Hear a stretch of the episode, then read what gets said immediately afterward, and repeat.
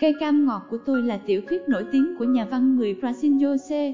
Sinh ra trong một gia đình nghèo ở ngoại ô Janeiro, lớn lên ông phải làm đủ nghề để kiếm sống.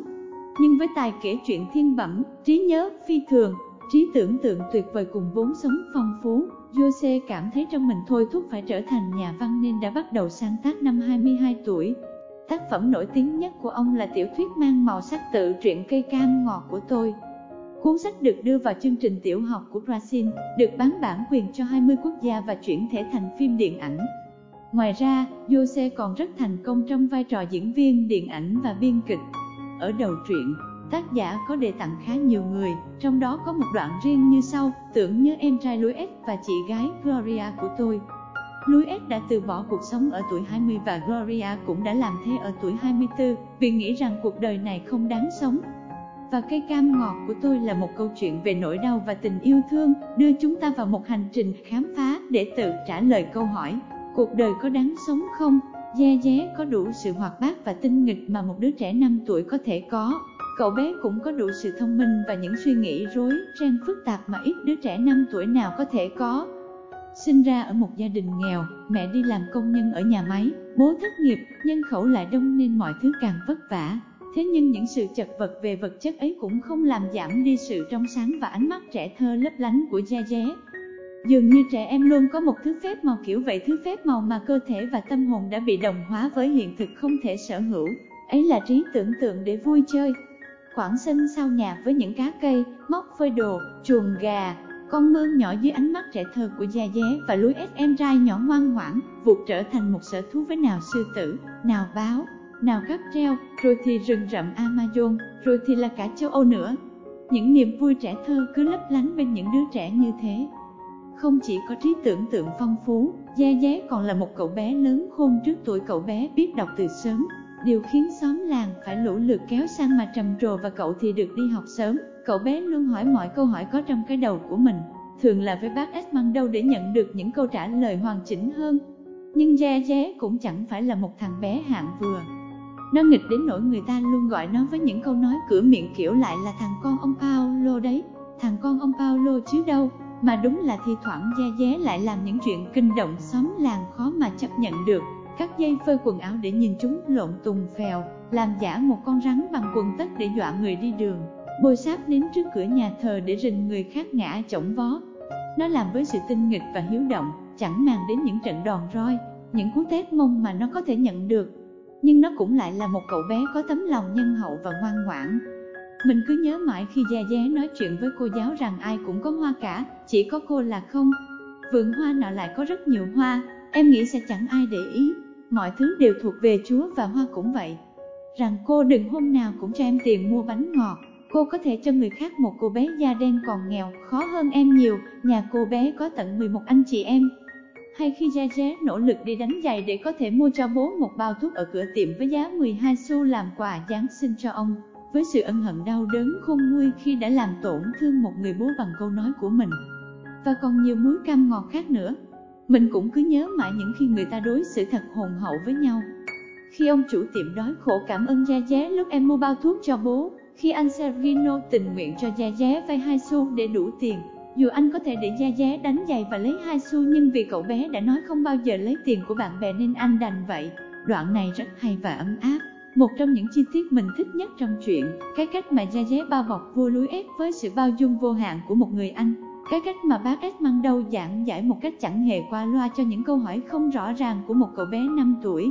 Những sắc màu ấy thật dịu ngọt và ấm áp làm sao, khiến cho trái tim ta đủ để rung lên từng hồi, để thấy rằng máu vẫn đang chảy trong tim và cuộc sống thật êm dịu. Cây cam ngọt của Gia Dé là cái cây nhỏ nhất trong nhà, các anh chị khác của em đều chiếm trước những cây to, thứ còn là chỉ là cây cam nhỏ ấy. Cây cam mà chị Gloria đã khẳng định cậu bé sẽ không thấy buồn chút nào đâu, vì hai đứa sẽ lớn lên cùng nhau. Điều ấy nghe thật kỳ diệu. Và đúng là chị đã đúng. Nó trở thành người bạn tâm giao với Gia Dé. Nó lắng nghe em và trò chuyện với em, đồng hành với em vào thế giới mơ mộng, như cách mà chú dơi Luciano hiểu và biết những trò chơi của Gia Dé và Louis vậy.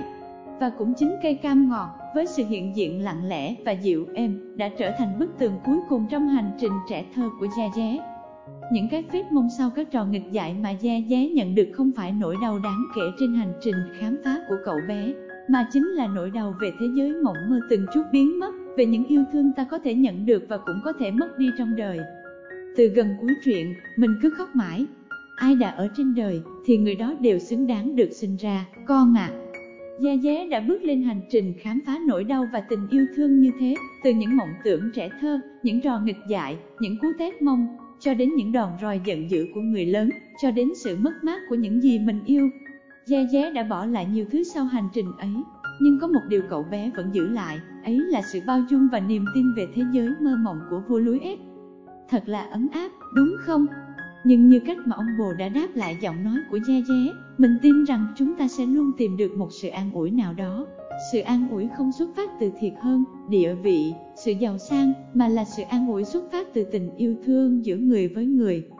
Vị chua chát của cái nghèo hòa trộn với vị ngọt ngào khi khám phá ra những điều khiến cuộc đời này đáng sống. Đây là dòng đầu tiên mình đọc được khi chạm tay vào cuốn sách này tại Nhã Nam phố sách 19 trên 12.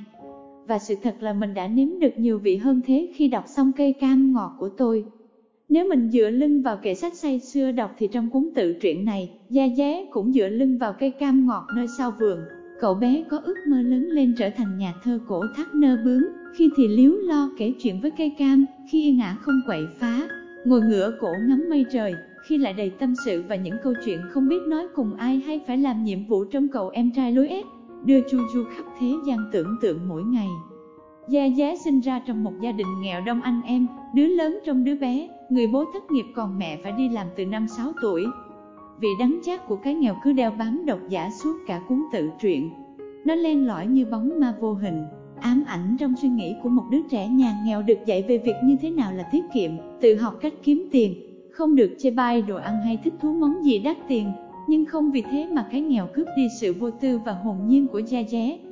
Tinh nghịch với những trò chơi ngốc nghếch, háo hức học hỏi những điều mới mẻ, Gia Giá khiến mình cảm thấy như sống lại một phần của tuổi thơ bởi mình cũng vậy. Cũng bị ăn no đòn vì nghịch dại, mình từng ước lớn lên sẽ thật giàu có để trả thù hay đơn giản là ước được sinh ra trong một gia đình khá giả hơn. Và cũng như Gia Giá, mình từng ước có một người bố khác, người bố có thể tặng quà vào dịp sinh nhật cho mình chứ không phải là một người bố nghèo với những trận đòn roi cơm chăn nước mắt. Vị chát đến ngạn bướng cổ họng được đẩy lên cao trào như cắn phải một thứ trái cây bị ép chín. Ấy là khi thứ ngôn ngữ duy nhất mà gia đình gia dé dùng để giao tiếp với em chính là những trận đòn roi vô tội vạ. Thừa sống thiếu chết thì trong sâu thẳm trái tim bé bỏng và non nớt mới 5 tuổi ấy đã sớm trưởng thành như chú chim nhỏ sổ lồng bay đi như những người bạn tưởng tượng đã cao chạy xa bay, như cây cam ngọt ra bông hoa đầu mùa. Gia Giá hiểu chuyện trưởng thành là như thế nào. Gia Giá hiểu chuyện đến mức đau lòng, đến mức làm trái tim cô giáo, người bạn bí mật, trong truyện hay độc giả như mình phải thổn thức, nức nở. Có những lúc, Gia Giá đã nghĩ đến chuyện chấm dứt cuộc sống khốn khổ, nghèo túng và đầy đòn roi vô lý của mình dưới tay con mảnh thú mang tên mang rác y ba hay những ý nghĩ về cách trả thù giết chết một ai đó Tất cả tạo nên một gia dế mới 5 tuổi nhưng đã nếm trọn mùi vị của cuộc sống nghèo và chát chúa, ngọt ngào xen lẫn đắng cay,